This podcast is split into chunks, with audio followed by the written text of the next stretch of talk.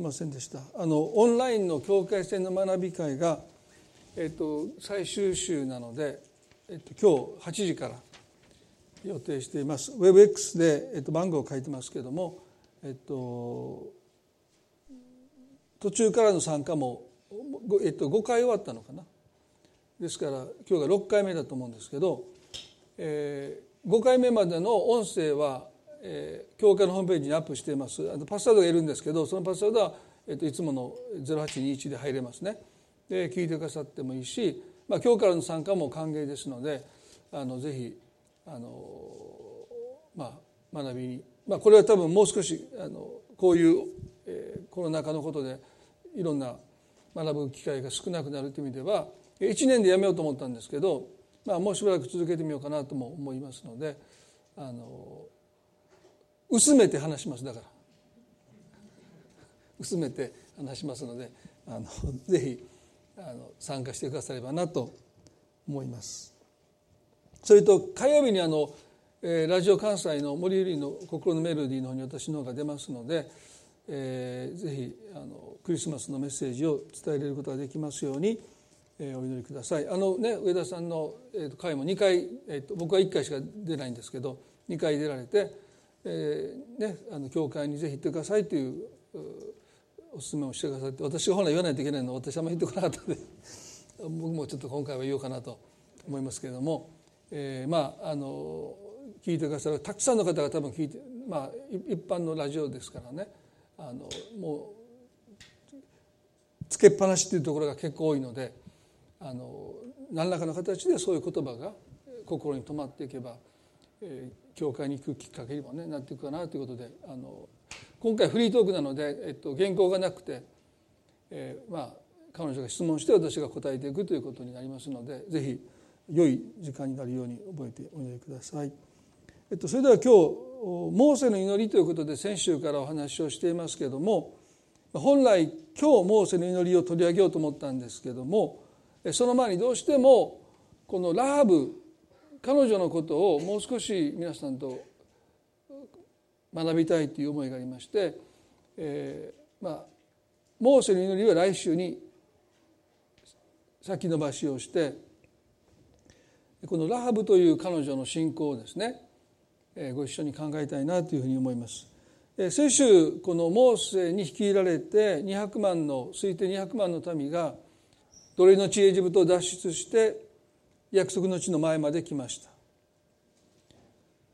イスラエルは12部族からなりましたのでまあ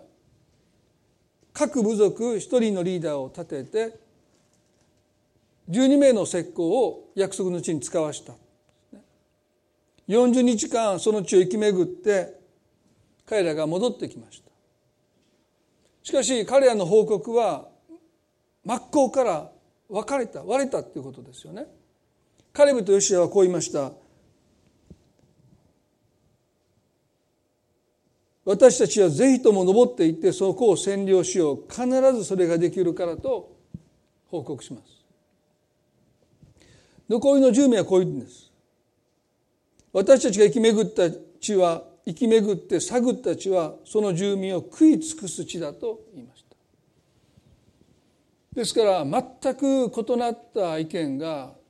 出たわけですよね先週お話をしましたけど同じ約束の地を40日間目にして偵察して戻ってきたこのカレブとヨシアと残りの10名の者たちはその地を全く違った地として民に報告します。なぜこんなことが起こったのかということはこの彼らが神様の善意というレンズを通してその地を見たのか見なかったのかということだと言いました。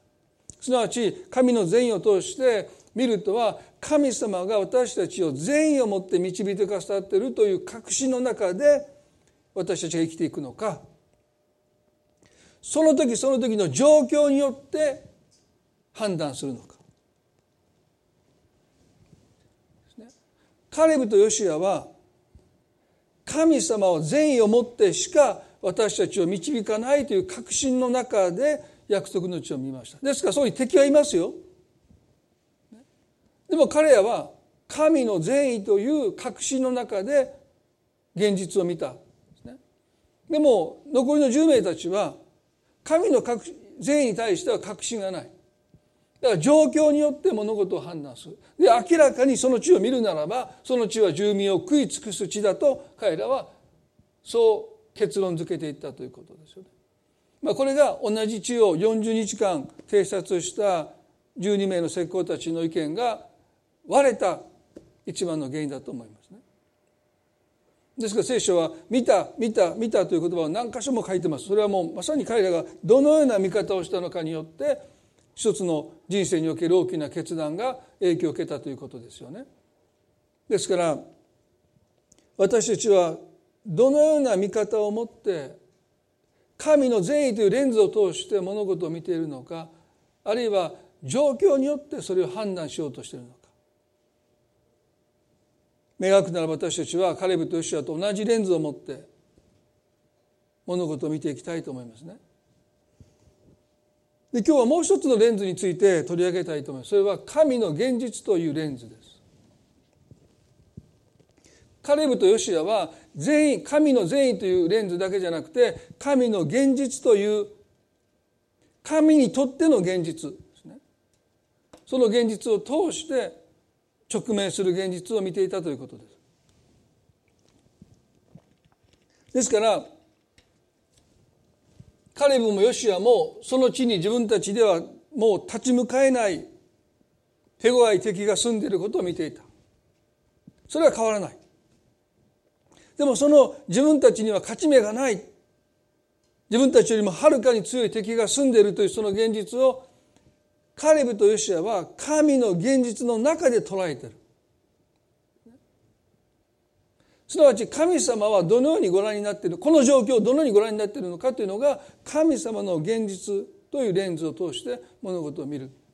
神はどう今私たちが置かれているこの現状をご覧になっているのか。絶望しているのか？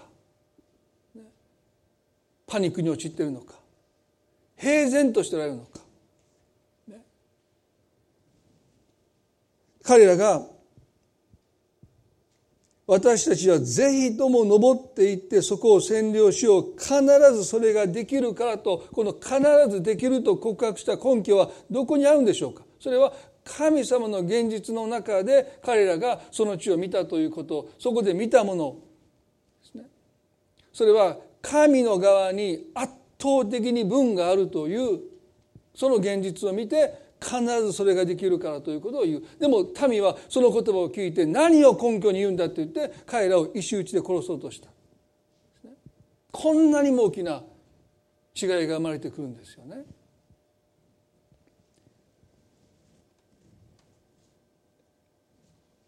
キリスト者とは現実に生きるんですけどそれはどこまでも神の現実の中にある現実です。クリスチャンに対する批判あるいは信仰する人に対する批判はね現実をちゃんと見ていない宗教なんていうのは現実逃避の手段だっていうふうな批判があるんですけど、まあ、当たってる時もありますね。で私たちは現実逃避するものでもないし現実に支配されるものでもなくて神の現実の中にある現実に生きる。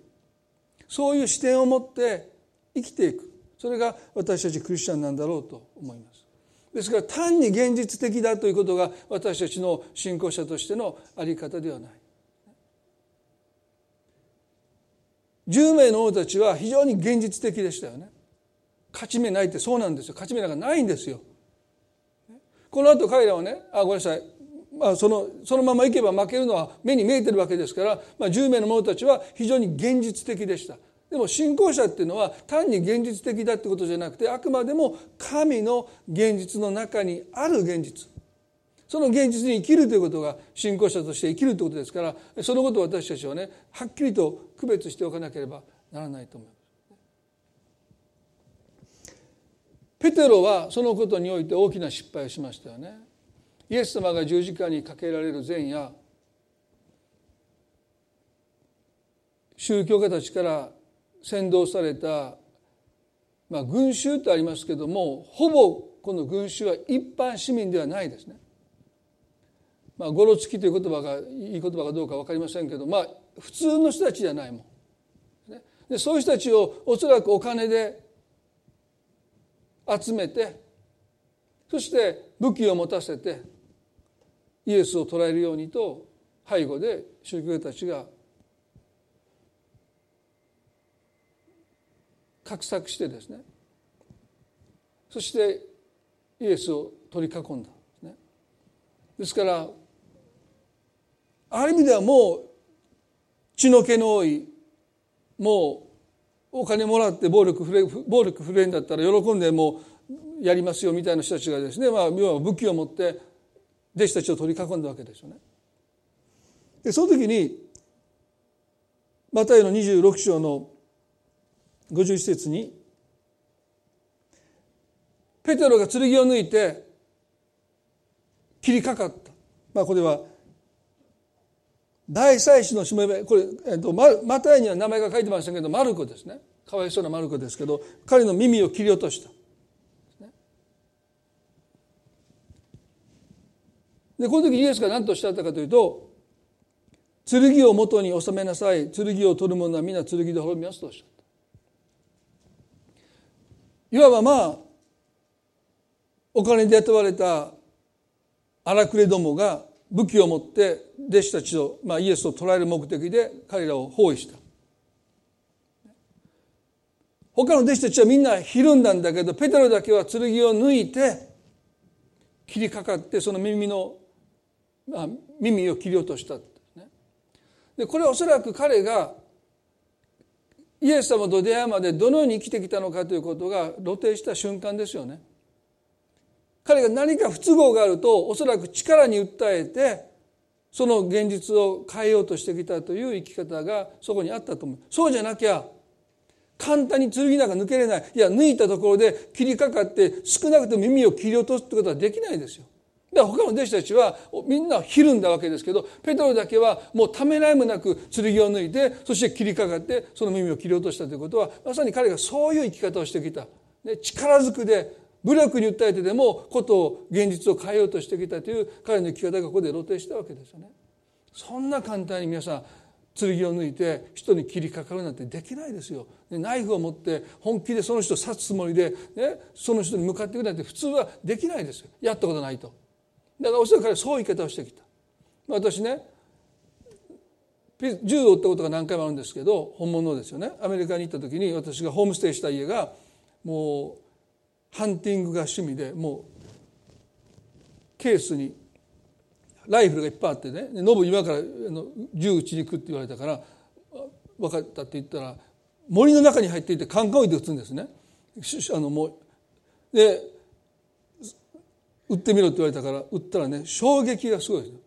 もう胸がもうガーンってきてあの痛くなったんですけどでもその時私ね銃の反動の衝撃に衝撃を受けたんじゃなくてこんな銃を人に向けて撃つ人がいるんだっていうことに衝撃を受けた。殺意がないって嘘ですよ。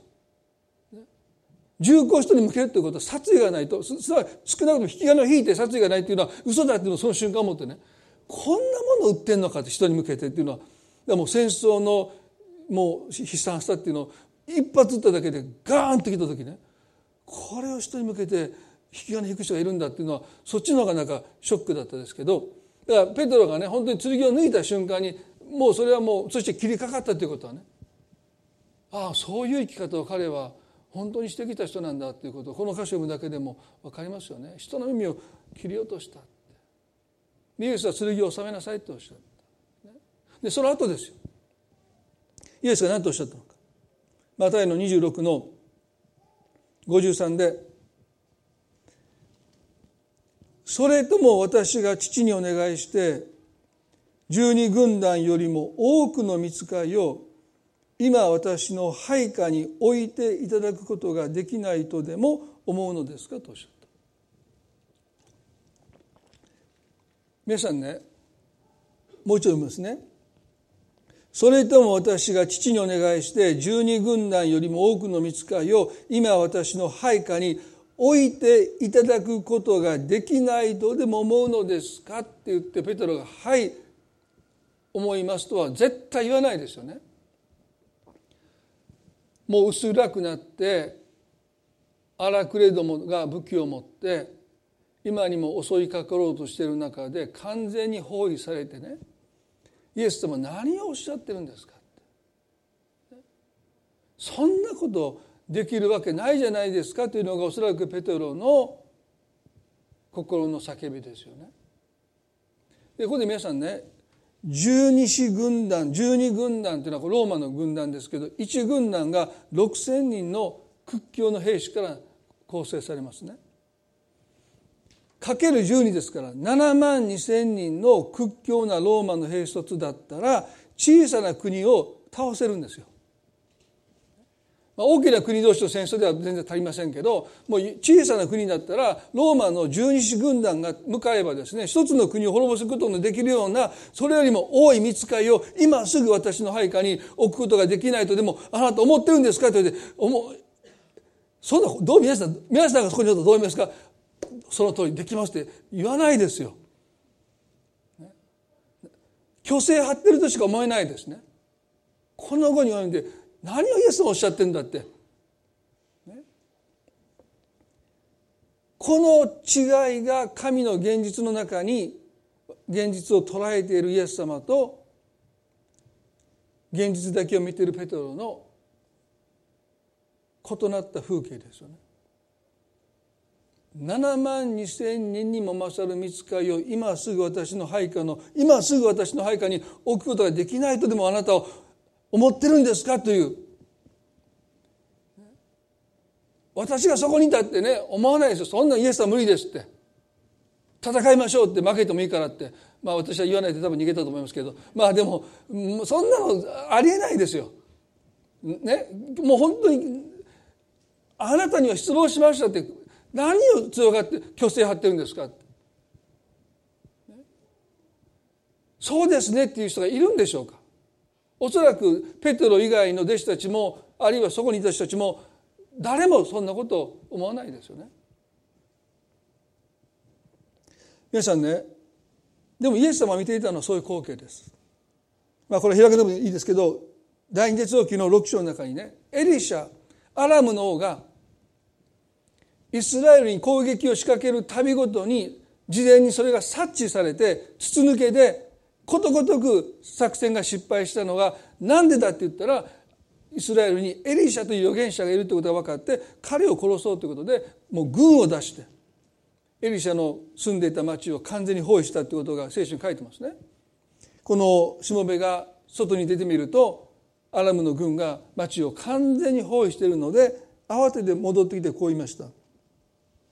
ああご主人様どうしたらよいでしょうか？と言うんです。するとエリシャはこう言いました。恐れるな。私たちと共にいる者は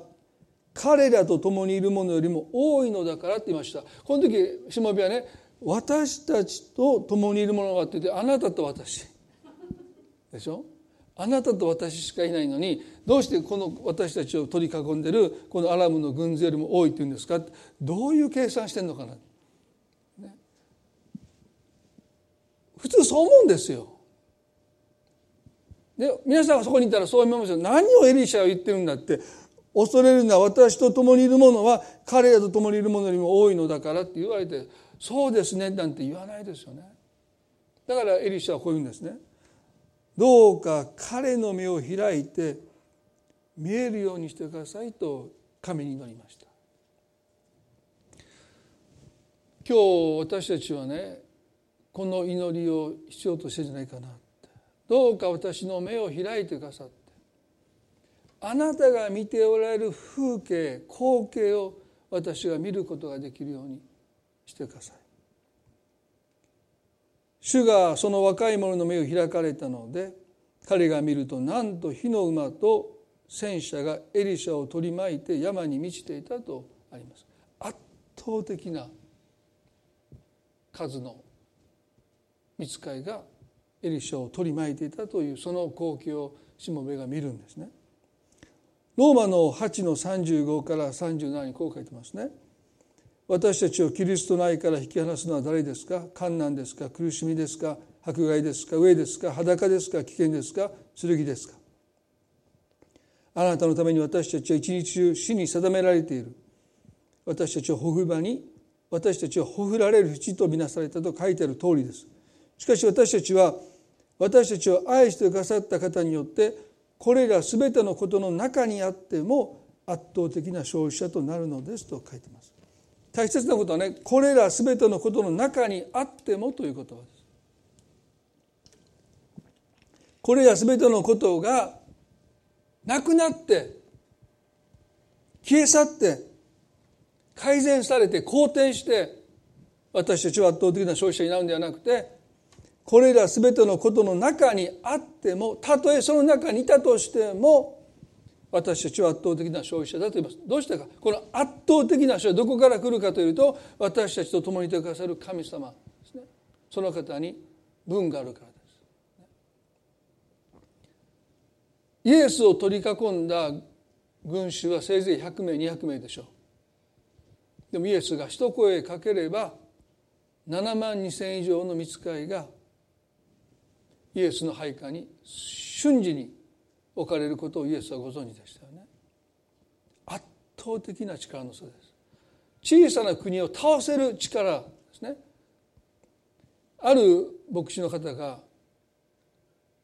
聖書の中に一人の見つかりが18万以上の人を倒したという箇所を引用してね18万かける72万という計算をなさって133億人分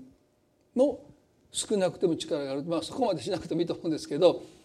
ね、もう圧倒的な差ですよね。133億対100人。これ圧倒的というこの圧倒的な違いに私たちが圧倒される必要があると思いますね。それが神の現実の中で今直面している現実を見るときに私たちはこの神の力の圧倒の数にね私たちが圧倒されていくということがおそらくイエスがご覧になった景色だし光景だしそれが剣を収めなさいとおっしゃったイエスの言葉の真意なんだろうと思うんですね。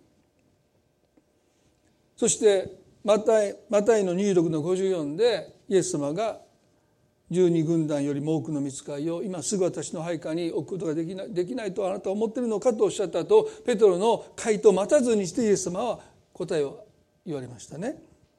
だがそのようなことをすればこうならなければならないと書いてある聖書がどうして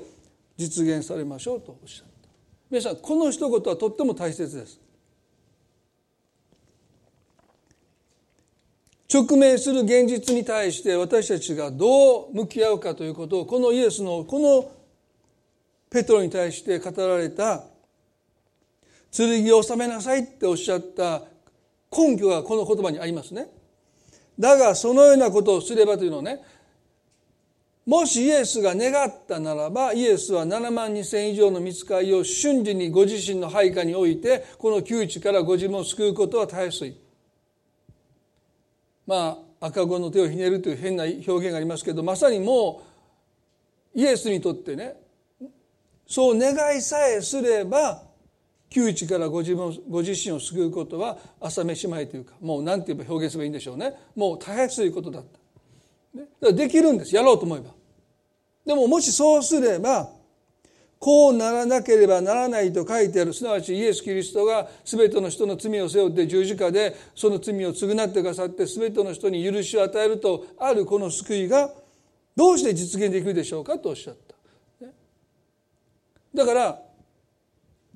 願えばこの窮地からご自身を救うことができるんだけどそうすれば神のご計画が実現しないから私は父にそのことを願わない。あえて願わないとおっしゃった。あえて敵の手に下っていくとおっしゃった。あえて捕らえられて鞭打たれてそして椿をかけられ開手打ちをされて十字架に釘付けされて殺されることにあえてご自身を捧げ明け渡していくとおっしゃった。弟子たちの目にはこのキリストの姿は戦うべき時に戦わずして降伏していく降参していく。だからこの今お見せしましたローマのね8章の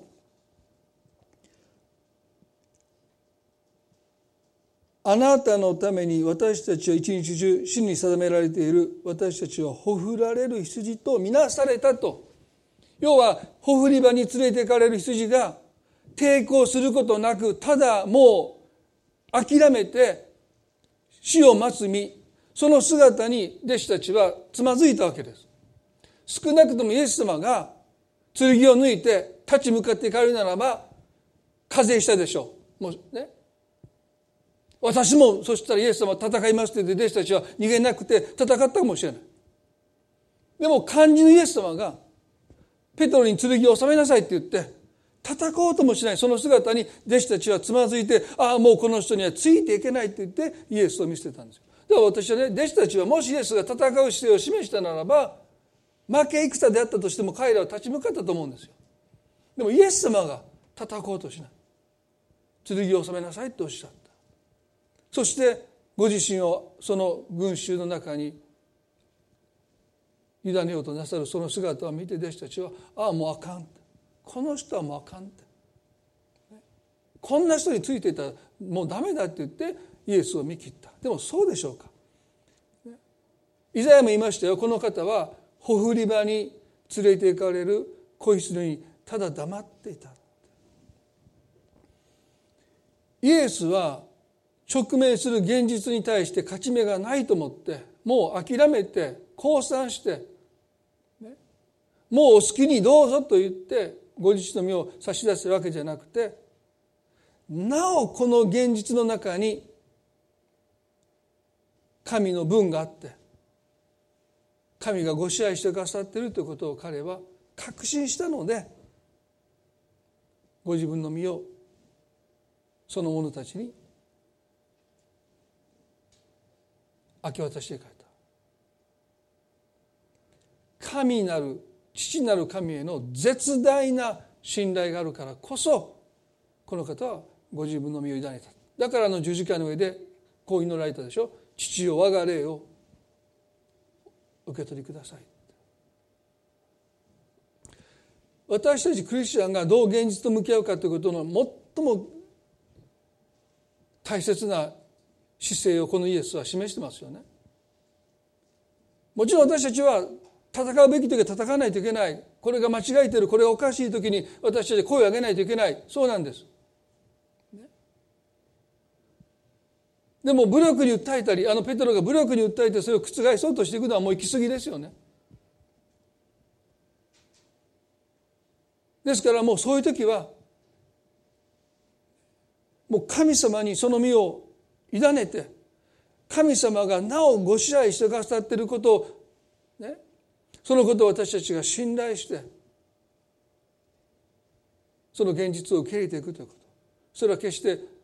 無力になって諦めてじゃなくてなお神様この現実に私は身を委ねますけれども窮地に陥っていきますけれどもあなたは必ず死者の中からさえも私をよみがえしてくださるというその信頼を神において私たちは生きていくということ。それは一見もう戦わずして負けを認めて諦めているように見えるかもしれない。でもそうじゃない。なおも私が直面するこの現実は神の御手の中にあるということを信頼して、ね、その現実を受け入れる強さを私たちは神様から頂いてですね。その中に生きていくということが必要なんじゃないかなと思います。このイスラエルの方に少し戻りますけれども、まあ、この石膏のその地は住民を食い尽くす地だというこの言葉を聞いて民は一晩中泣き明かしてそして一人の頭を立ててエジプトに帰ろうと言ってその地を相続することを拒んだ。40年後にモーセにモーセ亡き後ヨシアがリーダーになりました。で彼はね賢いんですね。今度は2人の石膏を他の人たちの顔を立てることをしないで。モーセはねおそらく十二部族の顔を立てたんでしょう。だから十二部族から一人ずつ石膏を選んで失敗しましたのでヨシは偉いですね。2人の石膏を彼が選んでこっそりと使わした、まあ、これがおそらく健全なことなんだろうと思うんですすなわちこの2人は善意というレンズを持って神の現実というレンズを持っている人2人をヨシア自身が選んでね部族の中で選ばれるんじゃなくて彼自身が選んでそしてみんなの顔を立てることもしないでこっそりとこの2人を使わして彼らはあのラハブという遊女ラハブの上に身を隠します。まあ教会というのは可能な限り民主的な方法で運営されるんですけども最終的にはこの神の善意と神の現実というレンズを持って物事を見て判断していかなければおかしくなっちゃいますね。ですからあの地は住民を食い尽くす地だっていう人たちが決定権を持ってしまうと私たちは神に背を向けてしまう可能性だってあるんですよね。ですからこの善意のレンズと現実のレンズを持っている2人をヨシア自身が選んでこっそりと使わして彼らは約束の地に出かけてきます。そしてなぜ遊女ラハブの家にこの2人が身を隠したかというのは一つの理由は、まあ、もちろん不特定多数の男性がその家に来るというですね。あまり良い理由じゃないんですけど、まあ、そういう家であったということがまず一つ。でもその背後に神がラハブを選んでいたというですね。ちょっと信じがたい。でも神神様が彼女を選んでいた。そしてこの2人の石膏はそこまでは多分分かっていなかったと思うんですね。あの場所に行けばまあそこに出入りする男たちに紛れてまあ自分たちの存在を知られないで済むんじゃないかという思惑でおそらくそこに行ったと思うんです。でもある者たちはその2人を見て自分たちとは違うということがすぐに分かって王に告げたということが義明に義明の2章に書いてますね。すると王は使いの者を送ってラハブの上にやってきます。このローマのあごめんなさいエリ、えー、ヨシアの2章の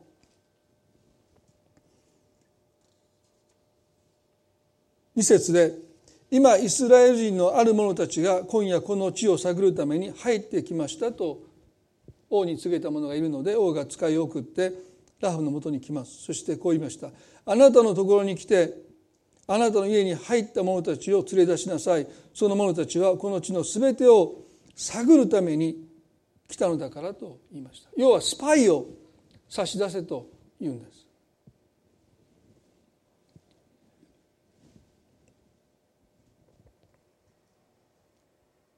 スパイをかくまうならば死刑ですからですから同罪ですから。ですからラハブはおそらくもうバレてしまった。ためらいもなくこの二人を差し出すはずです。なんで見知らぬ二人のために自分と家族とあるいは親族が殺されないといけないのか。申し訳なさも感じることなく両親の呵責が責められることもなく当然の選択としてこの二人を引きずり出してあるいは隠れてる場所を告げてこの二人を差し出すはずですよね。絶対そうします。私たちがラハブの立場に立つならば絶対そうします。何の関係もない二人の石膏が、ね、やってきて身を隠しているその二人に何の恩義もないしその二人のために命を差し出す義理も何もないわけですからラハブはその二人を当然差し出すんだけど彼女はその二人を屋上に隠します。なんていうことをしたんでしょうか。彼女の家族のものはおそらく聖書は詳しく書いてませんけど大反対したと思いますよ。そんなことしてバレたら私たち全員殺されるって。なんていうことをするんだ。あなたその人たちのこと知らないんでしょって。会ったこともないんでしょって。何の恩義があってそんなことするのって。そもそもあなたはそのイスラエルの神を信じてもいないわけでしょ。神様の声も聞いてない。なんでそんなことするのって。ありえないんですよ。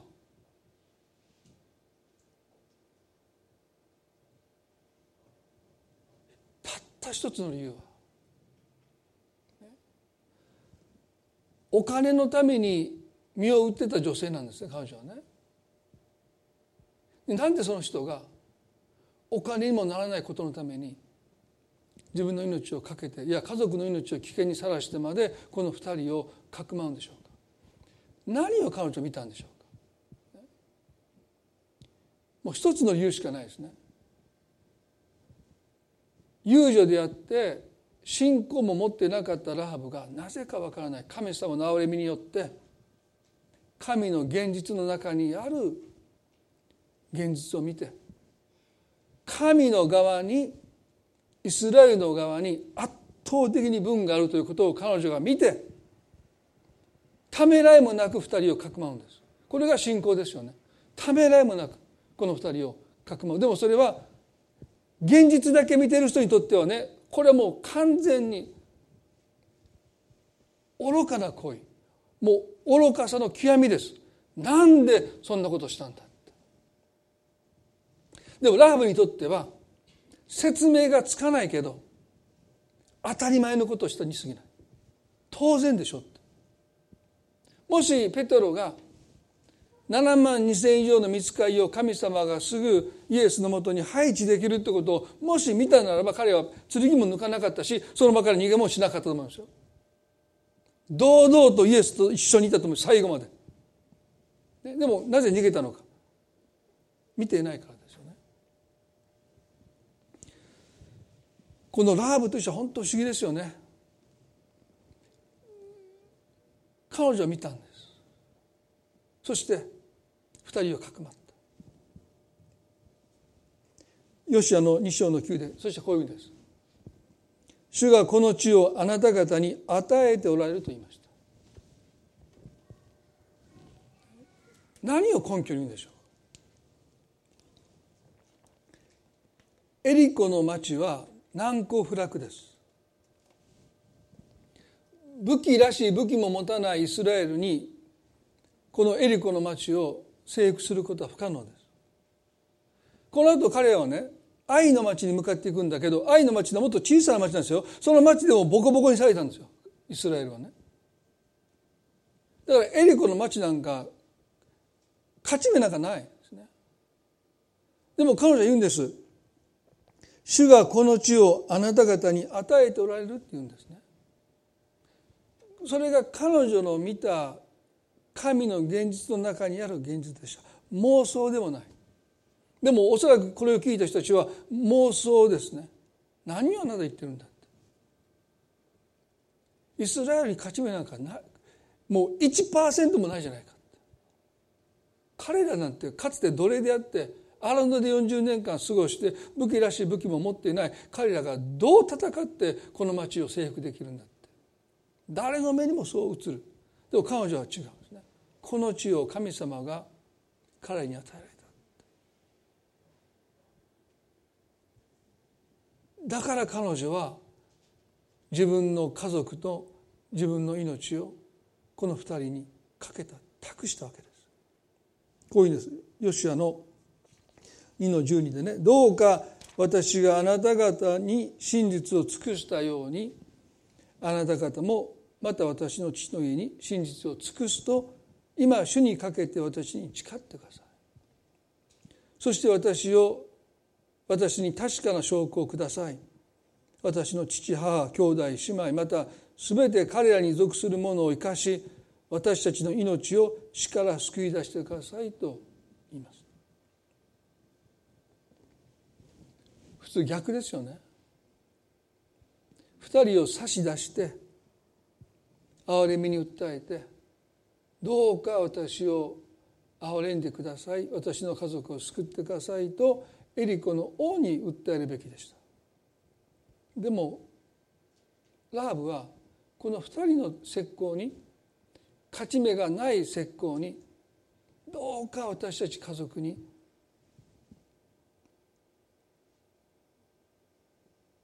真実を尽くすようにと誓ってくださいとそう訴えてる皆さんこのエリコに住んでいる人たちの中で神の分神の側に分があると見たのは彼女一人ですよね。で彼女はね自分一人を救ってくださいと言ってじゃなくて私の父母兄弟姉妹また全て彼らに属するものを生かし私たちの命を死から救い出してくださいと訴えます。ラーブにとって救いとは自分一人が救われることじゃないんですね。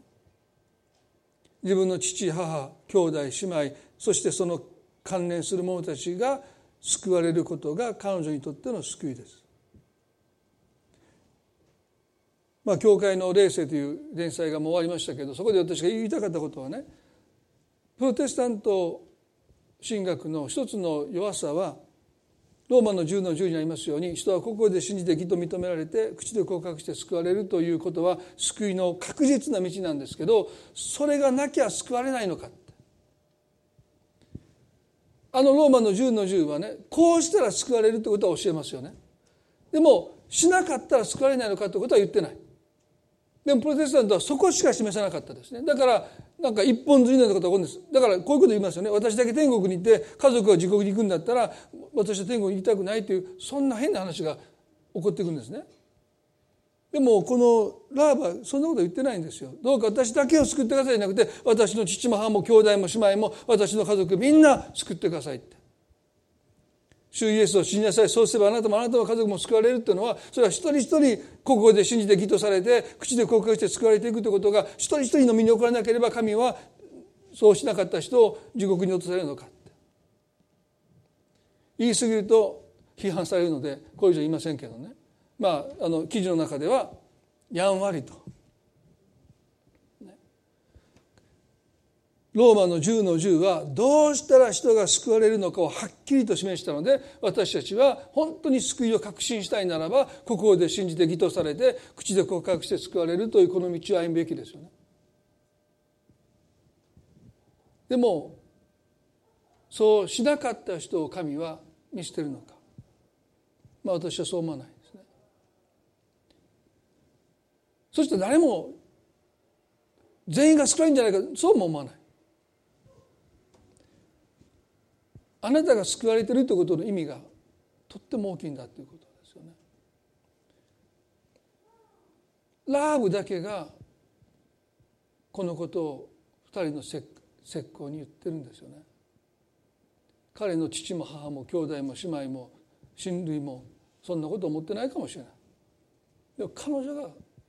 どうか私たちの命を死から救い出してくださいと願ってそれが聞き入られる。そして彼らはねイスラエルに加えられていくんですよね。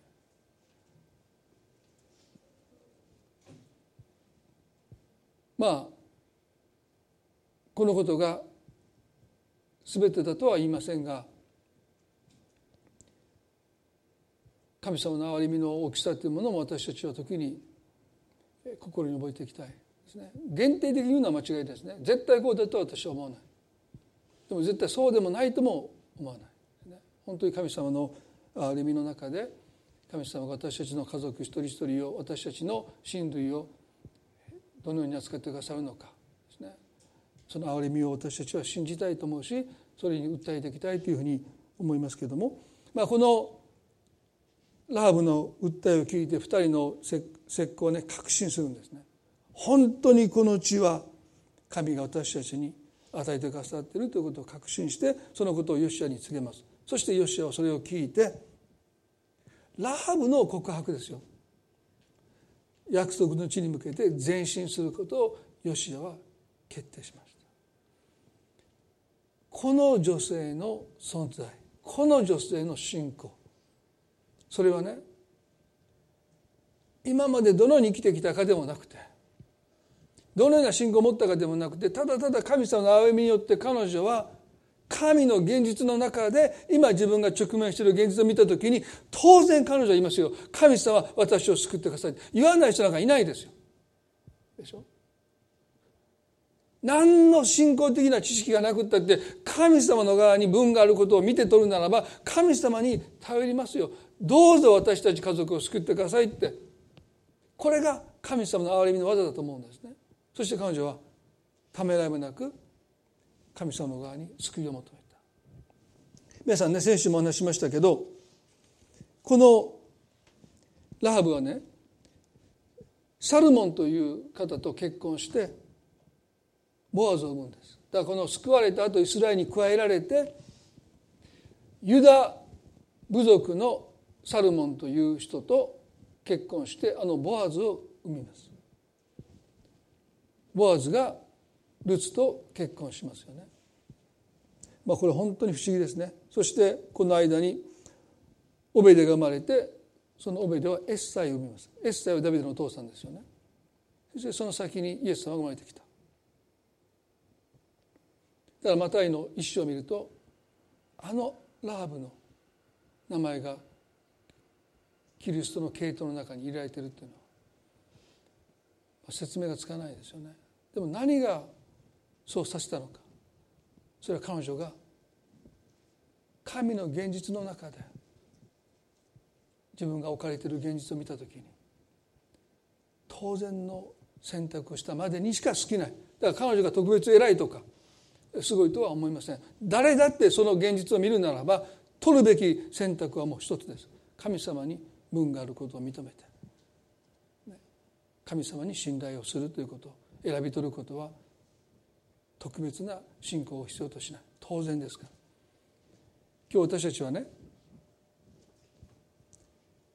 信仰を強めていただくというよりは私の目を開いてくださってあのエリシャのしもべが見た光景を私たちも見たい。私たちを取り巻いている神の軍勢。神が私たちの側にいてくださるということにどれだけ分があるのか。圧倒されるだけの分があって。その中で今私たちは今見てる現実を見るときにねたとえその現実が私たちを一時的に支配したとしても神様が全てをご支配してくださっているという確信を持ってイエス様を3日間墓の中に全く死の力のもとに身を委ねてそのイエスを支えたのは父がこの死の力からも私を取り戻してくださるという確信のゆえにあの武器を持った人々にご自分の身を明け渡してくれた。皆さん私たちも今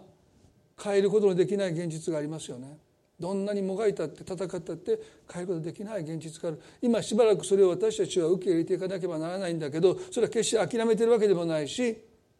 絶望してるわけでもなくて神様がなおご支配してくださってるんだという確信の中で今しばらく自由を奪われるかもしれないしいろんな束縛を経験するかもわからないけどやがて、ね、主がご自身の計画を実現してくださる時が来る。私たちには分からない計り知れないことを神がなさろうとしてくださっていることを信じてね。今私たちが経験しているこの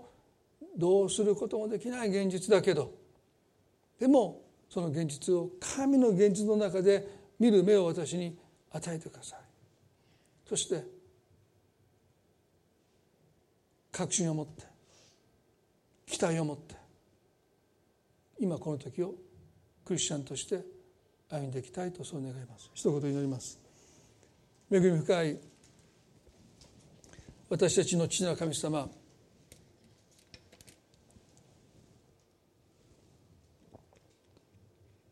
私たちは今心から祈ります。私たちの目を開いてください。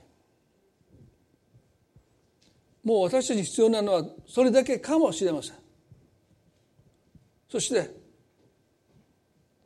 まだあなたを知らない方々の目を開いてください。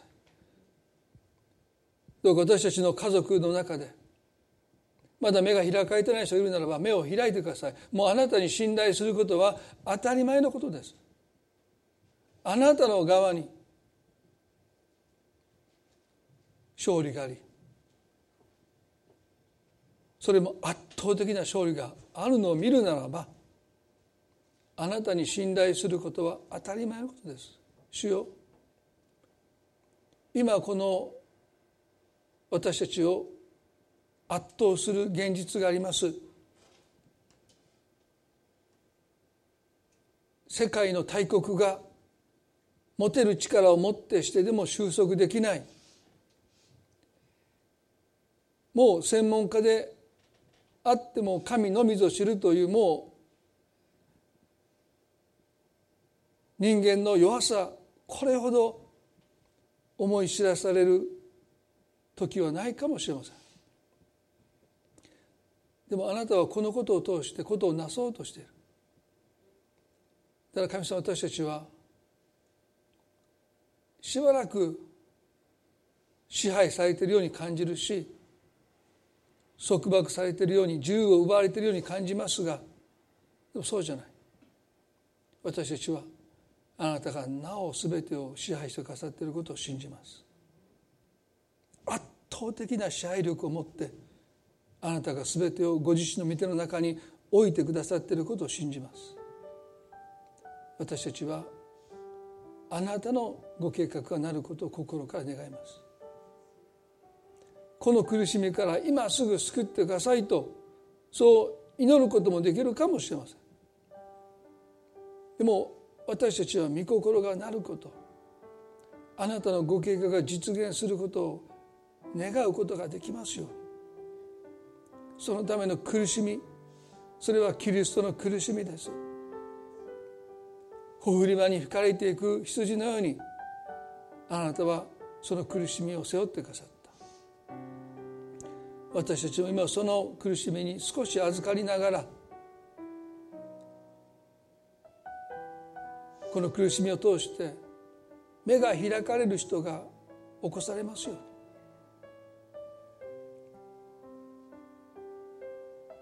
もう単純なことです。今までどうであったかじゃない。もうただ目が開かれてあのラーブがそうです。今までそんな生き方をしてこなかった。お金のために自分の体を売ってた女性です。でもそんなこと関係なく彼女はもう目が開かれた。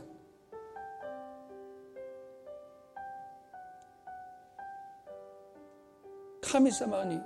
救いを求めました。今までどのような宗教をしてきたかそんなことも関係ない。いろんなしがらみがある。もうそんなこともどう関係ない。ただ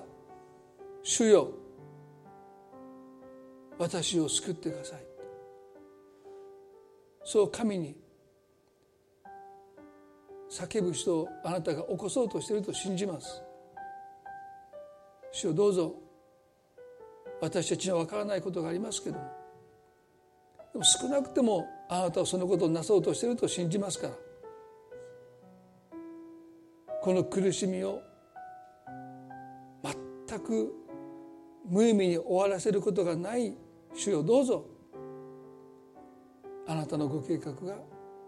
実現していきますように。今この時お一人一人をどうぞ支えてくださり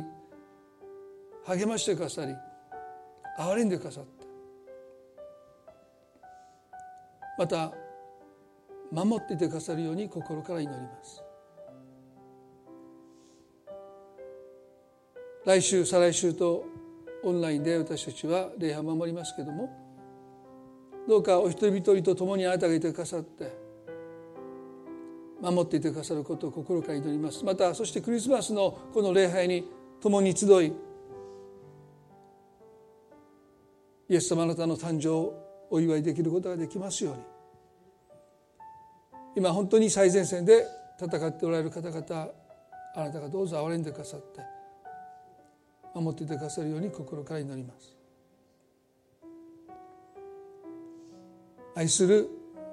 私たちの主イエス・キリストの皆によってこの祈りを見舞いにお捧げいたします。アーメン。それでは皆さんご一緒に賛美を捧げたいと思います。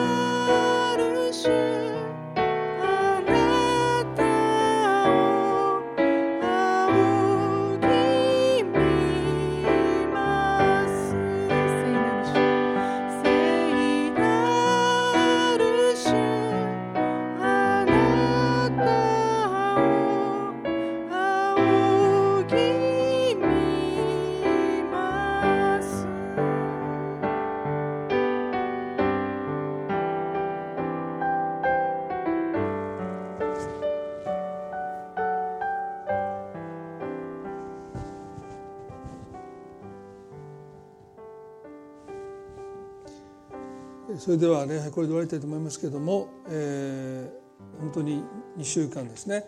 えー、どうぞ皆さんあの安全に守られて、えー、過ごされることをですね心から祈っています。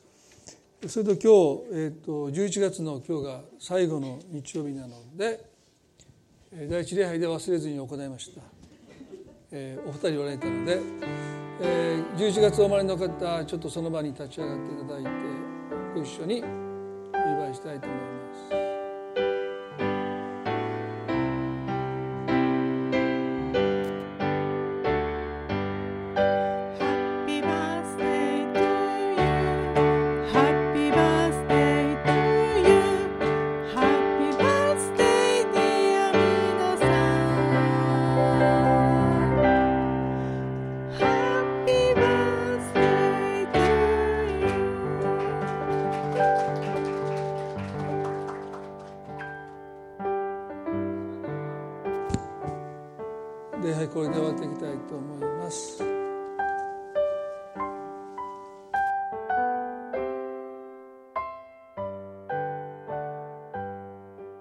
さい。